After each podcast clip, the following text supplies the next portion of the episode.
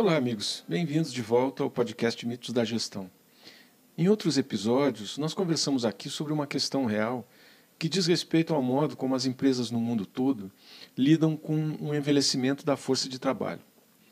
Como a essa questão todos os dias são trazidos novos argumentos e a discussão continua na mesma, nós retornamos ao tema do preconceito de idade ou etarismo, que é como esse negócio tem sido chamado no Brasil.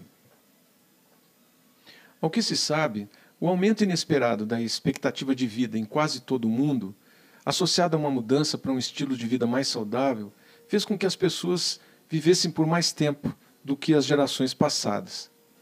Existem projeções que dão conta de que, se tudo continuar como está, em 2030 haverá aproximadamente 72 milhões de pessoas com 65 anos ou mais nos Estados Unidos, o que é mais do que o dobro do que havia no ano 2000. Além disso, existem dados mostrando que até 2020, 39% da força de trabalho dos Estados Unidos tinha mais de 55 anos. Como resultado, a força de trabalho moderna do século XXI está se tornando cada vez mais diversificada em termos de idade. Alguns analistas já estimavam que em 2020, nos Estados Unidos, haveria cinco gerações diferentes trabalhando juntas no mercado de trabalho. Acontece que no mundo todo, a idade ainda tem uma conotação negativa na sociedade, especialmente no que diz respeito à ideia de que as pessoas mais velhas são frágeis, ranzinzas e lerdas. E por conta dessa, dessas percepções negativas, a sociedade ocidental ainda hoje considera que os mais velhos só podem apresentar resultados negativos no trabalho, quando comparados com os funcionários mais jovens. Por isso, a diferença de idade ainda representa conflito no ambiente organizacional na, no mundo todo, e especialmente nos países menos adiantados. E é isso que nos leva ao etarismo, que é um termo que foi criado pelo Dr. Robert Butler para descrever o tratamento preconceituoso de um grupo contra outro por conta da idade.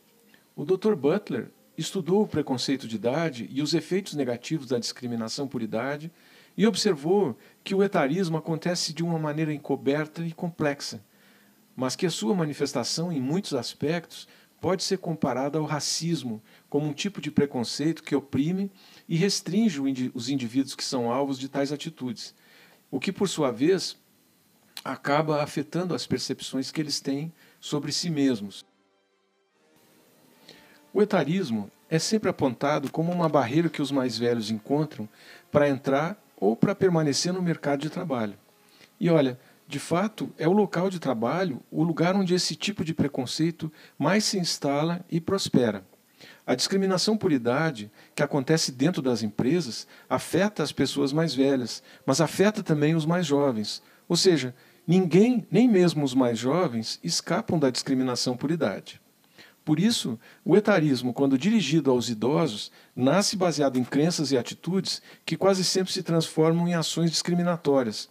Mas essa discriminação por idade é uma noção que pode revelar preconceitos contra qualquer faixa etária, de modo que qualquer faixa etária pode receber em algum momento um tratamento arbitrário. Essa lógica de considerar alguém muito jovem ou muito velho permeia todo o mercado de trabalho e acaba assumindo caras diferentes. Dessa maneira, isso pode ocorrer em relação a uma promoção, a um processo de contratação, ao salário, ao acesso a treinamentos e benefícios aos funcionários. No entanto, nos Estados Unidos, como aqui no Brasil, a discriminação por idade tem sido quase sempre associada a práticas de recrutamento e seleção. Por todo lado, existem depoimentos que dão conta de que os recrutadores demonstram preconceito de idade ao decidir para quem oferecer oportunidades de emprego. Há estudos mostrando que os gerentes mais velhos são mais propensos a avaliar com mais rigor os funcionários mais velhos, dando-lhes resultados sempre inferiores aos mais jovens nos processos seletivos. Por tudo isso, a discriminação por idade prospera em vários setores do mercado de, de trabalho. O ideal é que a solução para esse problema começasse a partir de uma mente aberta das empresas para a riqueza que pode resultar da diversidade no mundo do trabalho. É tudo bem, mas o que significa mente aberta?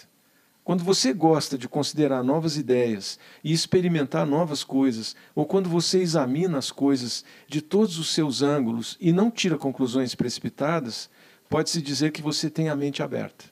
Mente aberta é a vontade de buscar ativamente evidências que vão contra as crenças, os planos ou as metas estabelecidas. Indivíduos de mente aberta são capazes de pesar todas as evidências de forma equilibrada e justa.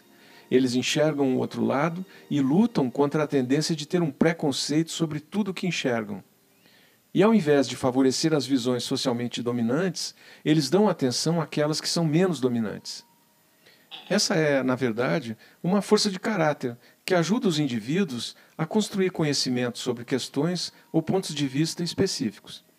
As pessoas de mente aberta não concluem apressadamente. Em vez disso, elas procuram e examinam todas as evidências disponíveis antes de formar uma opinião. Olha, isso é importante porque os indivíduos com a força de caráter que nasce da mente aberta estão mais propensos a tomar decisões precisas e decisões das quais não vão se arrepender.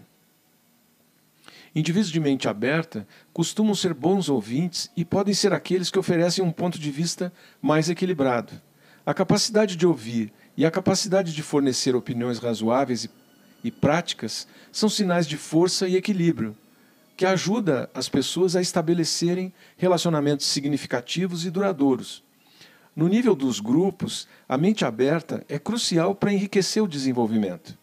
Indivíduos com essa força ajudam o grupo a identificar as metas corretas, baseadas em evidências, o que lhes permitirá lá na frente verificar as possíveis alternativas e, assim, tomar as melhores decisões sobre um determinado problema.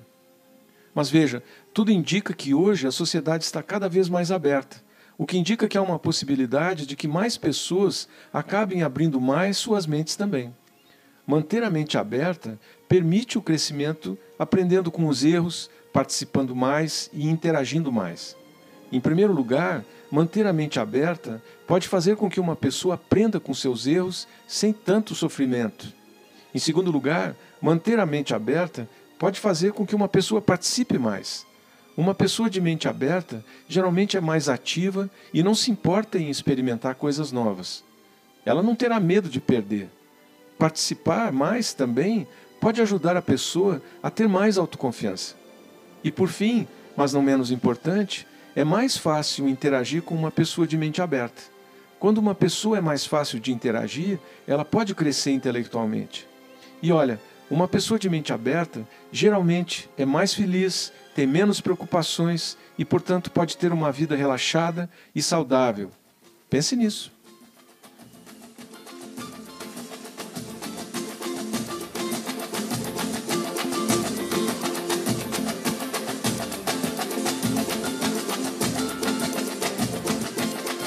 Fazer porque me deu saudade dele também.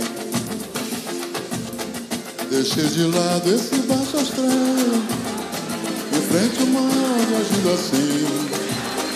Para o teu coração. É que em cada experiência se aprende uma lição. Já sofri por amar assim. Me dediquei, mas foi tudo em vão. Pra que se lamentar? Sem tua vida pode encontrar quem te ame com toda a força e a dor. Assim sucumbirá a dor. Tem que lutar, só se entregar pra quem te merecer. Não estou dando nem vendendo, como o ditado diz meu conselho é pra te ver. Deixe de lado esse baixo astral que agindo assim para o teu coração. Se aprende uma lição, eu já sofri por amar assim.